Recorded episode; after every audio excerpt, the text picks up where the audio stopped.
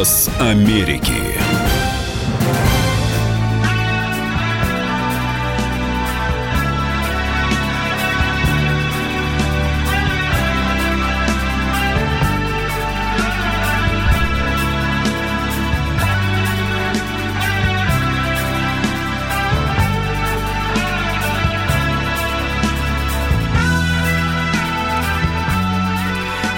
Дорогие друзья, товарищи, комрады, начинаем нашу программу.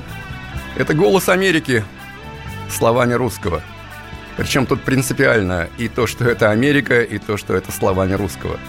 Я прожил в Америке в общей сложности порядка 10 лет. Эм, однажды пытался посчитать, сколько раз я там был. У меня получилось 62 раза. Преподавал в 10 американских университетах, защитил докторскую в Пенсильванском университете Филадельфии. Мне есть что вам рассказать. Ну, в качестве заставки на сегодня замечательные слова Майка Науменко из группы «Зоопарк». Друзья, я люблю вас всех. Нет, ну, скажем, почти всех. Но я хочу, чтобы всем вам было хорошо. Мне хочется, чтобы следующий час всем вам, товарищи комрады, было хорошо. Или, по крайней мере, не скучно. Мы начинаем нашу программу. Ну вот когда мы говорим про Америку, когда мы думаем про Америку, мы, естественно, думаем про Россию. Меня зовут Александр Домрин – и я надеюсь, что э, вместе со мной в нашей программе сегодня будет участвовать мой дорогой товарищ и комрад, э, которого я знаю уже пять лет, Игорь Измайлов. Александр, приветствую. приветствую. Очень рад вас видеть. И, пожалуйста, сразу мне подсказывайте или давайте наводящие вопросы, поскольку у нас сегодня нет интерактива. Александр, если бы это Америка была, три, три слова, которые вы прямо на американском сказали бы аудитории, когда начали, как? А, ну, а, каким возгласом проткнули бы эту страну? А, словами Трампа. To make America great again. Когда Трамп э, провозгласил этот лозунг, это был, конечно, очень двусмысленный лозунг, сделать Америку опять великой. Потому что уже в этом лозунге он давал этот посыл и намек своим избирателям, ребята, Америка утрачивает господствующие позиции в мире. Америка перестает, перестает быть э, динамо-машиной. Посмотрите на наш абсолютно разваленный Детройт. Давайте мы Трампа вот эту загвоздку оставим. А вот интересно, вы начали с того, что вы преподавали там в какой-то сотне вузов, и мы только что вспомнили, что вы докторскую там э, защитили. Вы домогались там до местных молоденьких студенточек? Вот вы знаете, грешен в, во, во многих отношениях. Чем не грешен ни в отношении американских студенток, ни российских, не домогался. А кто-то, может быть, сейчас подумает, ну и дурак. А, а кто-то подумает, что, может быть, он лукавит? Ни в коем случае. Ни в коем случае. Вот опять-таки грешен во многих отношениях, но и в этой программе, и в других. Если в чем меня можно обвинить, то но только не в лицемерии. Вы знаете, вот с самого первого моего приезда в Соединенные Штаты мне очень повезло. Я два месяца в 91 году провел в Вашингтоне и два месяца в Айове. Вот той самой Айове, где э, Никита Сергеевич Хрущев во время самого первого визита, самого, самого первого советского лидера так вдохновился кукурузой. Это настолько две разные Америки. Мне просто очень повезло. Там он отпечаток оставил подошвы. Э, и подошв, да, но он еще его он оставил отпечаток своих подошв, да, включая э, заседание Генассамблеи. Э, но вы знаете, вот мне очень повезло. Преподавал в 10 американских университетах, и должен вам сказать, что вот если есть такие два основных табу в американских университетах, и опять-таки, я крайне критически отношусь к э, Вашингтонскому болоту. Я крайне критически отношусь к Вашингтонскому обкому. Но если нам есть чему учиться у здоровой части Америки, нам нужно учиться у здоровой части Америки. Нет, а чего, нельзя, что ли? Вот помните, недавно была история с одной из самых известных мировой э, сети фастфуда, когда директор по развитию выяснилось, что он в очень хороших, близких отношениях с своим замом, и его уволили тут же, несмотря на то, что там поднялись продажи и все остальное. Почему преподаватель вуза, как вообще доцент, э, возможен такой Соколов там? Эм, два основных табу, как я уже сказал. Самое первое табу – это плагиат. Вот у нас с чем проблема в российской науке, так это с плагиатом. Я помню, когда мой знакомый из Гарвардского университета, один из лучших американских специалистов по конституционному праву, когда он написал книжку, причем книжка была популярная, не из тех, где нужно делать сноски, но он написал книжку, э, где э, было предложение, шесть, э, шесть строк – где он процитировал какую-то мысль какого-то другого преподавателя, но не сослался на этого преподавателя. Так вы его затаскали после этого. Почему вы не сказали, что до вас об этом сказал кто-то другой? Вот когда моя диссертация вышла кандидатская здесь, в России, и когда, вернувшись на родину, я узнал, что на моей диссертации какой-то гаденыш э, защитил свою докторскую, э, э, когда он из моей диссертации и предыдущей книжки, когда он в свою книжку вставил 56 страниц моей книжки, не зацитировав, и более того, даже опечатки повторил. Как вам это нравится? В Америке это совершенно невозможно. Это первое, это плагиат. Второе – интим. Интим с студентами или студентками. Почему? А если никто не знает? Или добровольно все? А, вы знаете, все Никто же не собирается никому эти в висок потом в спящий выпускать из ружья что-то? А, Игорь, если никто не знает, то и я не знаю. Но вот в самый первый приезд мой в Америку, 91 год, э, я был совсем молодой, у меня был очень хороший товарищ, преподаватель в Айовском университете в школе права, индеец, один из самых выдающихся вообще Native Americans, индейцев, которые занимаются правом. Он был не замужем, он был не женат. И в него влюбилась студентка, которая тоже была не замужем, не, не жената. А, а, и, а, понимаете, э, они не изменяли своим, э, своим супругам. А, но, но тем не менее, тем не менее, они подверглись астракизму. Они должны были после этого, они были вынуждены после этого уехать из-за Айовы. Э, они переехали, сейчас они в Аризоне живут. А что это? Это дурь? Это американская дурь? Я начал интересоваться. Да. Я начал интересоваться, потому что мне очень нравилась Джана. Эм, мне очень нравится Джим. А, они мои близкие друзья, у них сейчас двое прекрасных детей. А, они были молодые, они не изменяли своим супругам. Но я начал интересоваться, вот опять-таки, моих коллег, а после этого я в Айовском университете еще много раз преподавал. И мне один из моих коллег объяснил. Вот, Саш, посмотри на себя. Посмотри на себя в зеркало вечером, поздно вечером. Вот ты уже такой уставший, ты такой опустошенный, ты идешь в, в местный бар, для того, чтобы там выпить своего любимого бурбона или местное пиво. Вот ты сидишь э, за барной стойкой, на тебя хоть какая-нибудь одна из девчонок, э, а это университетский городок Айова-Сити, Айовский университет, хоть одна из девчонок на тебя западет, хоть одна из девчонок начнет с тобой разговаривать. А когда ты утром свежий, молодой, красивый, четыре часа читаешь свою лекцию, ты все знаешь, и ты эти 4 часа каждый, каждый день на протяжении семестра проводишь перед этими девчонками. Каков шанс, что кто-то из них на тебя западет, кто-то в тебя влюбится? Шанс есть? Есть. Но это будет нечестно. Это будет злоупотреблением своего профессорского преподавательского положения. Вот как хотите к этому относитесь, но, э, естественно, все прекрасно знали об этом интересе этого мелкого мерзавца э, из Питера – о, о, о его интересе к молодым девчонкам, к его студенткам. Почему его никто не остановил, даже если это не прописано в правилах? Он ведь законодательство не нарушал, нет. Но кто-то должен был перестать ему руку подавать. А в Америке на уровне законодательства, да? Нет, То есть, нет, нет, нет, тоже не на уровне законодательства, на уровне традиций. Взял студентку за плечо, так как-то недвусмысленно, и тебе ничего не будет, тебя просто выгонят. Это другое дело. Или Это что? другое дело, когда тебя студентка за то, что ты ее тронул за плечо, сама может тебя привлечь к, к ответственности. А это все лет 50 сидеть будешь? А, ну, были такие случаи, конечно, когда, а, так же, как с Харви Вайнштейном, например, да, когда молодые актрисы делали благодаря ему своей карьеры, а потом 30 лет спустя они вспоминали, как он их трогал за плечо, и не только за плечо. Э, но вот, вот когда действительно есть такое откровенное совершенно физическое э, вмешательство, физическое злоупотребление своим положением преподавателя, за это ты обязательно ответишь. Но другое дело, когда все по взаимному согласию, по любви, и после этого, как мой товарищ Джим и как моя знакомая Джана – когда они женятся, выходят замуж, но тем не менее вынуждены покинуть этот университет. Ответишь, но не сразу. А, минута полторы у нас, буквально даже минута остается. А вот то, что вчера произошло в Благовещенске, это что, оттуда к нам сюда вот это, это что, тоже дурь, перетекшая сюда к нам? Да нет, конечно, но уродов всегда везде хватает, э, дегенератов всегда везде хватает.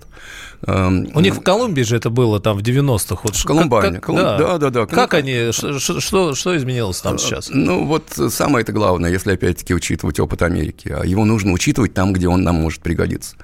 Неотвратимость, неизбежность наказания э, и крайняя суровость наказания. Тот, кто берется за оружие для того, чтобы убить кого-то, должен знать, что его тоже убьют. Или его убьют в перестрелке, или ему дадут электрический стул, и он должен об этом знать.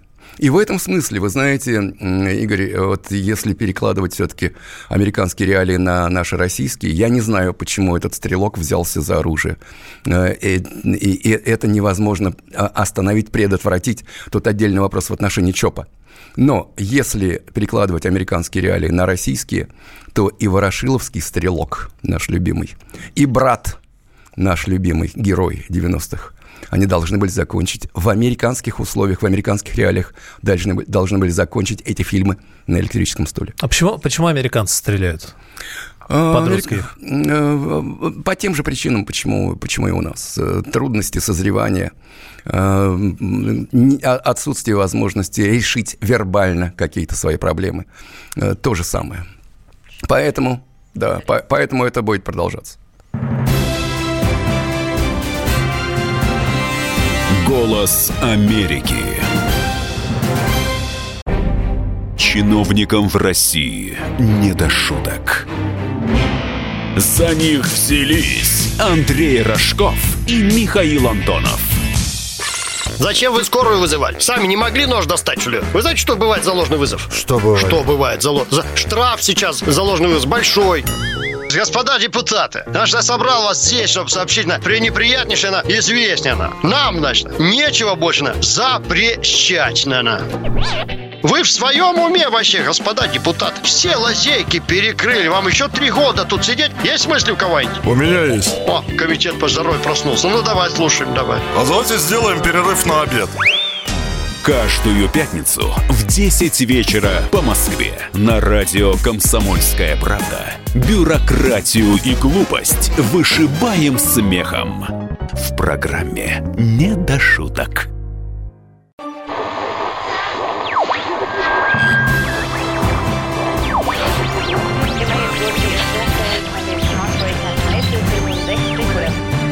Голос Америки. Добрый день, мои друзья, товарищи, комрады. Продолжаем нашу программу. Это Александр Домрин и Игорь Измайлов. А, мы продолжаем говорить про Америку. Про Америку глазами русского. А, ну, что интересно, Интересно то, что сейчас мы отмечаем третью годовщину выборов в Соединенных Штатах. Они отмечают, или даже не они, а как половина их, сколько их отмечает? А, часть, часть, я бы так сказал, здоровая часть Америки отмечает третью годовщину выборов Трампа.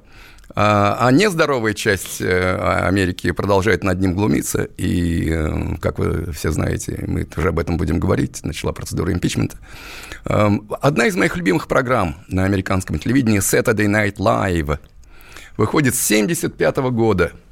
Э, для тех, кто не только слушает нас, но и смотрит, вот вышли такие пять первых боксов, первых пяти сезонов Saturday Night Live – где были собраны, выступали замечательные, абсолютно восхитительные американские актеры, многих из которых вы сами знаете, Джон Белуши, Чеви Чейз, э, Билл Мюррей, Первые пять коробок таких вот уже сейчас поступили в продажу, продажу. Я, естественно, их тут же все купил. Э, но если вы находитесь в Америке, и если вы пропустили все последние события последней недели, вам достаточно посмотреть программу в субботу сатирическая программа Saturday Night Live, где вам примерно расскажут о последних событиях в американской политике. Сейчас я хотел бы дать э, э небольшую шутку из одного из выпусков СНЛ и ее прокомментировать. Это Дональд Трамп, кто звонит? Это Майкл Коэн. Боже, как я по вам соскучился. Как дела, Амиго? Как там в тюрячке? Я не в тюрьме. Через пару недель будешь. Мистер Трамп, у нас большие неприятности. Кажется, они все знают про сговорушечки и препятствия правосудички. Извини, я не говорю по-испански. Стой, а ты на секретной линии? Абсолютно. Я набрал звездочка 86 перед набором номера, так что звонок не отслеживается. Мистер Трамп, я не знаю, что делать. Вы все время меняете показания по Сторми Дэниелс. Слышь, давай Руди Джулиани позвоним, он все решит. Он разбирается в законах даже лучше моего кузина Винни. Окей, но ради безопасности я перезвоню вам с анонимной симки. Как же я знаю, что это ты звонишь? Нехорошо. Мистер Трамп? Ты где нафиг там шляешься? У меня времени нет ждать. Я должен встретиться с моим главным стратегом Кенни Уэстом. Что я должен делать? Позвони Сторми Дэниел и разреши вопрос раз и навсегда. Только я тоже буду на телефоне. Буду слушать и молчать. Алло? Сторми? Это Майкл Коэн. Вы одна? Да. А что на тебе надето? Простите? Окей, Майкл, дальше я сам. Но как ваш адвокат, я вам строго рекомендую не го... Малыш, как дела? Здравствуй, Дональд. Ну ладно, Сторми, хватит раздувать историю. Все же знают, что это игра. Я снимаюсь в фильмах для взрослых. Тут игра не очень важна. Скажи, что нужно, чтобы все это закончить? Уйди в отставку. Смешно. Быть президентом – это как сниматься в порно. Раз уж начал, трудно потом делать что-то другое. Кстати, мой рейтинг поднимается, и под рейтингом я имею в виду мой... Ну ладно ты, у меня была напряженная неделя. Я решил проблему Северной и Южной Кореи. Давай с тобой порешаем. Извини, Дональд, слишком поздно. Я знаю, ты не веришь в изменение климата, но шторм грядет, бэйби. Я никогда не был так испуган и возбужден одновременно. Ну, вы сами видите, что это шутки на грани фола. Сами видите, что программа, естественно, выходит на телеканале NBC, демократическом канале, а, а других э, каналов, э, за исключением э, Fox News, не осталось в Америке. Перевод Андрея Бочарова, мы скажем. А это что, Хил, э, Хиллари, да? Заказал? Нет, нет, нет, это Сторми Дэниелс. Нет, я имею в виду вот в, в этой данной шутке. Давайте в этой репризе. Кто стоит за всем этим? Но за, за этим стоят, естественно, демократы. За этим стоят, естественно, глобалисты, для которых победа Трампа была против шерсти шерсти. А э, можно я просто спрошу, потому что это очень интересно на фоне вот этой... Э, эм, э, это раньше же невозможно было? Или все это было и раньше? Я скорее о тексте, а не о контексте. Шутки там как бы это привычно. Но то, что они говорят, ведь действительно мы, мы наблюдаем в сегодняшней Америке. Что, что случилось вы, с Америкой-то? Вы знаете, Игорь, все-таки эти шутки для СНЛ.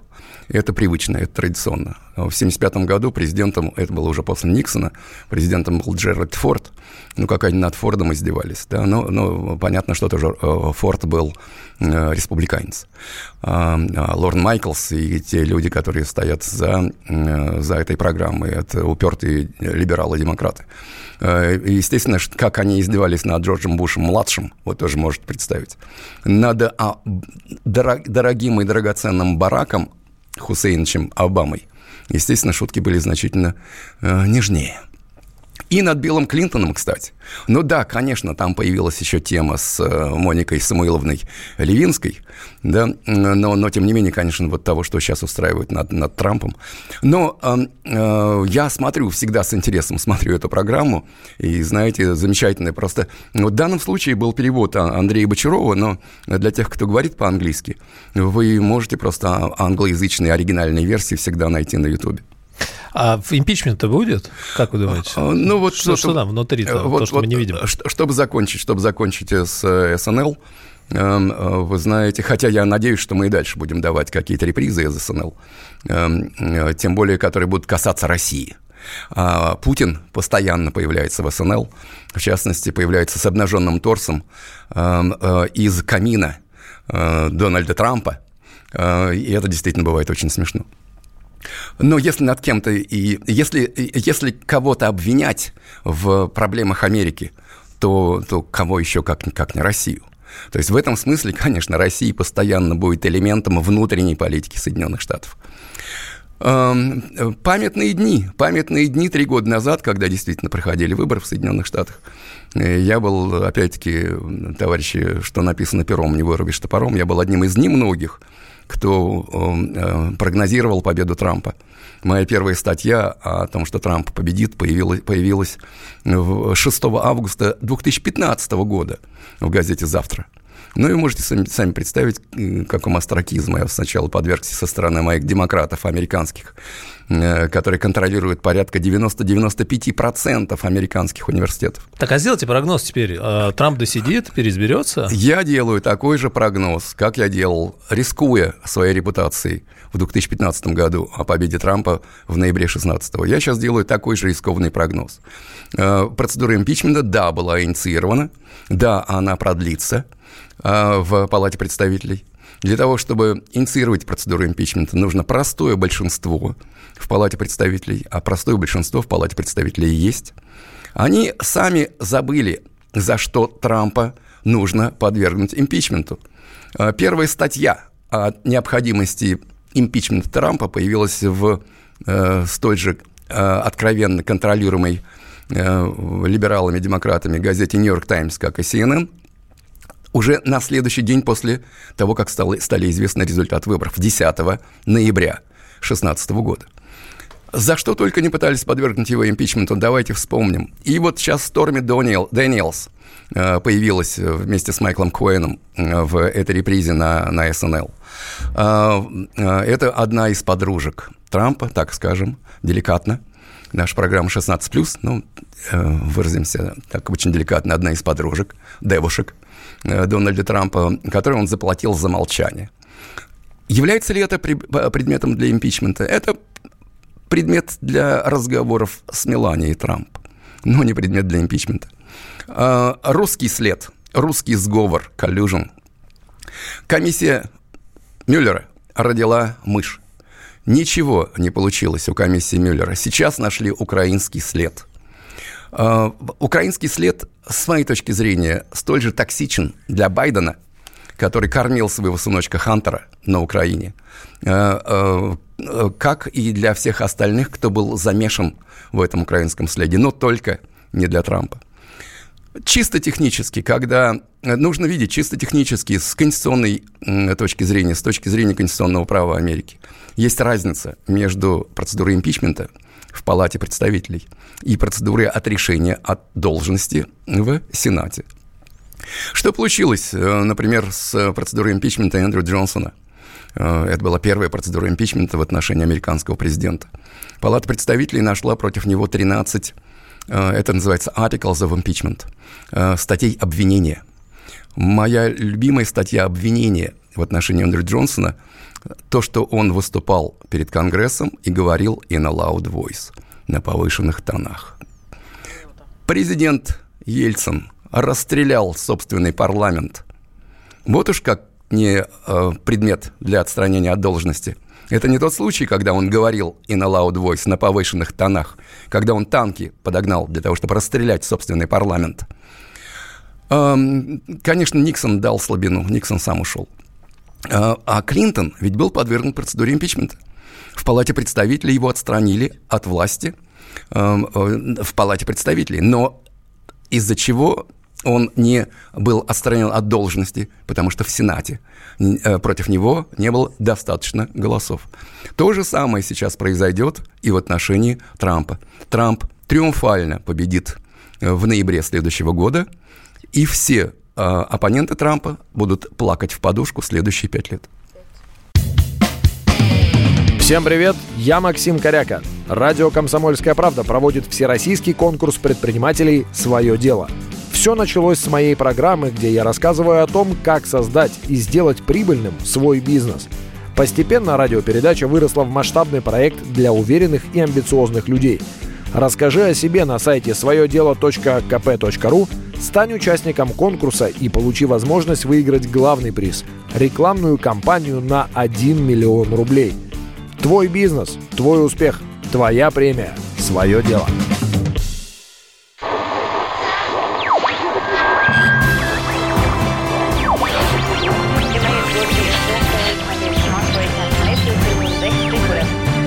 Голос Америки. Добрый день, дорогие друзья, товарищи, комрады. Это Александр Домрин. Голос Америки русским голосом, глазами русского. Мы продолжаем нашу программу. Надеюсь, что вам не скучно с нами. Эм, очень большое событие, которое все мы отмечали. э, хотя и э, не на первых э, полосах газет, 7 ноября. Великая Октябрьская социалистическая революция. Сла- сразу оговорюсь, никогда не был в КПСС, никогда не был в КПРФ, но отрицать всемирное историческое значение 7 ноября э, это просто по-детски, это несерьезно. Но наша программа про Америку. А какое отношение 7 ноября, Великая Октябрьская социалистическая революция, и какое отношение имеет к Америке? Если зайдете в интернет, если погуглите, найдете мою статью. Она вышла пару лет назад, как раз в 2017 году, которая называется э, «7 ноября э, и Америка в 2017 году». Примерно так. Э, Александр Домрин, естественно. Вышла она в журнале Изборского клуба, где я пишу о том, какое значение 7 ноября, победа Э, большевиков в России, в Советской России имела для Америки. Ну вот когда я моим американским студентам рассказывал о том, что ваши женщины получили избирательные права через три года, после того, как советские женщины получили избирательные права, у них э, глаза, у моих американских студентов, как тарелки. Ну, примерно такие же глаза, когда я моим русским студентам в, в моем университете об этом рассказываю. Ну да, действительно, прошло сколько, по-моему, 130 лет после того, как американцы приняли свою конституцию. Они верят вам, кстати? Они же уверены, что они выиграли все войны на Земле. А, Гагарин пишется с G там. Э, да. Игорь, да, а Онегин Ван Джин. И, кстати, в фильме Онегин, как, когда распевают песню «Ой, цветет калина в поле у, руч, у ручья», да, Онегин там с, с, с другими э, ак, актерами. Это тоже, конечно, звучит, ну, как настоящая клюква. А, но все очень просто. Я всегда говорю моим американским студентам, как и русским, ребята, я больше всех заинтересован в том, чтобы э, вы меня поправили. Если я что-то говорю не так, пожалуйста, вы меня поправьте. Был только один случай, когда мой американский студент побежал в деканат жаловаться на мои антиамериканские настроения. Э, почему антиамериканские настроения? Э, мы говорили, это был курс международного права, мы говорили про Корейскую войну. И мой студент, который до этого пять лет прослужил в американском флоте, кстати, нужно американцам тоже отдавать должное. Если ты прослужил 5 лет в американских вооруженных силах, тебя после этого Пентагон обеспечивает деньгами, чтобы ты получил высшее образование в Соединенных Штатах, которое очень дорогое. Ну вот он прослужил 5 лет э, в, во флоте, э, и ни с того ни с сего во время этих занятий заявил о том, что соотношение сбитых э, советских самолетов во время Корейской войны и американских самолетов было 1 к 18 в пользу, естественно, американцев. Я, честно говоря, никогда этим вопросом не занимался. Там всегда слово «естественно» по отношению к победам Америки. Да, знаете, э, я ему говорю, что какая-то странная статистика. Давай, э, парень, давай сходи в библиотеку, найди подтверждение э, твоих слов.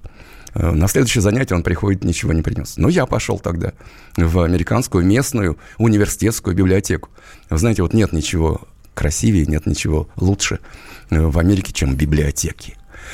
Если куда бы я и хотел эмигрировать в Америку или в Америке, то это не там, не в Сан-Франциско, не в Лос-Анджелес, а в американскую библиотеку. Ну и что получается? Нашел я американские статистические данные. Ну что получается? Значит, когда советские летчики воевали в, Ки... Э, в, э, в Корее на первом этапе Корейской войны, соотношение было один к одному. Э, советские летчики на МИГах против американских летчиков. Когда Сталин наших э, летчиков отозвал, там остались только корейцы и китайцы, соотношение стало один к трем в пользу американцев. Но не один к 18. Я привожу эти данные а, американские статистические, он чуть ли не в слезах бежит в, в деканат жаловаться на мои антиамериканские настроения.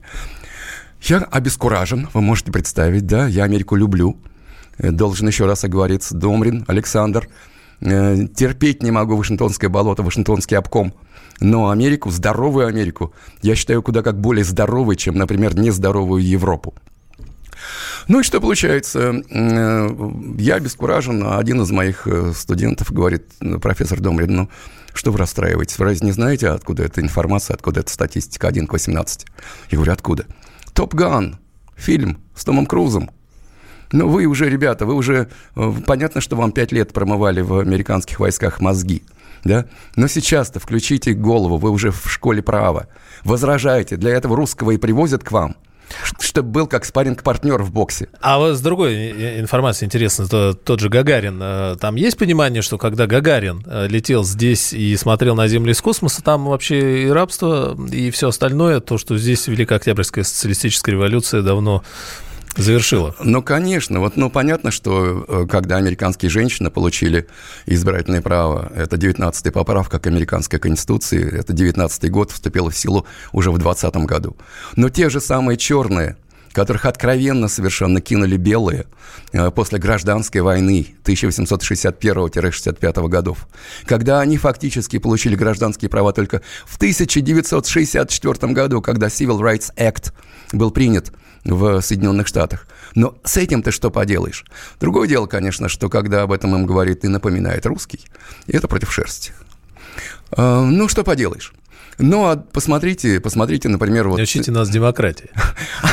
Вы знаете, самый был большой прикол. Я много разных предметов преподавал в Америке. Э, пару раз только русское право. Ну, кому русское право нужно в Америке? Я американское право преподавал. Но я еще преподавал такой курс, как э, Human Rights, права человека. И когда приезжает русский, преподавать права человека в Америке, и когда этот русский приводит, при, привозит информацию, которую он не почерпнул из «Нью-Йорк Таймс» или CNN, вот это действительно была популярность. Ну, и, конечно... Скоро эту лавочку э, прикроют. Да, ну, на самом деле так оно и получилось. Минутку, у нас остается буквально, может быть, книга, да, недели об Америке. Книга недели об Америке, которую я хотел бы сегодня презентовать, э, это книга одного из тех немногих Э, русских, российских авторов, которые прогнозировали победу Трампа. У меня было много статей, но книжку я не написал. А книжку написал Кирилл Бенедиктов. Книжка называется «Черный лебедь». Вы представляете, как интересно, когда, э, э, как, когда к моменту инаугурации Трампа эта книжка уже вышла вторым тиражом. Вот это действительно прогноз, вот это действительно победа русской науки. Но, к сожалению, таких, как Кирилл Бенедиктов, было порядка 5% э, российских э, американистов. Э, предлагаю вам, товарищи, найти эту книжку и еще раз ее прочесть, потому что это будет очень актуально в, в контексте следующих выборов американских в ноябре следующего года. Голос Америки. Мужчина и женщина. На каждый вопрос свое мнение. Говори, говори, что ты? Почему именно сейчас? Они в 14-м, когда начали Донецк и Луганск долбать так, что пух и перья летели. Так ты сейчас-то ему зачем этот вопрос задаешь? Я задаю вопрос. Тихо. Чш. Накал страстей на радио «Комсомольская правда». Семейный подряд Норкиных в поисках истины. По будням в 9 вечера. Просто о сложном в программе «Простыми словами». Да я не Америку открываю. Больше? Я, я не понимаю, Подожди, когда пожалуйста. этот беспредел закончится. Не знаю.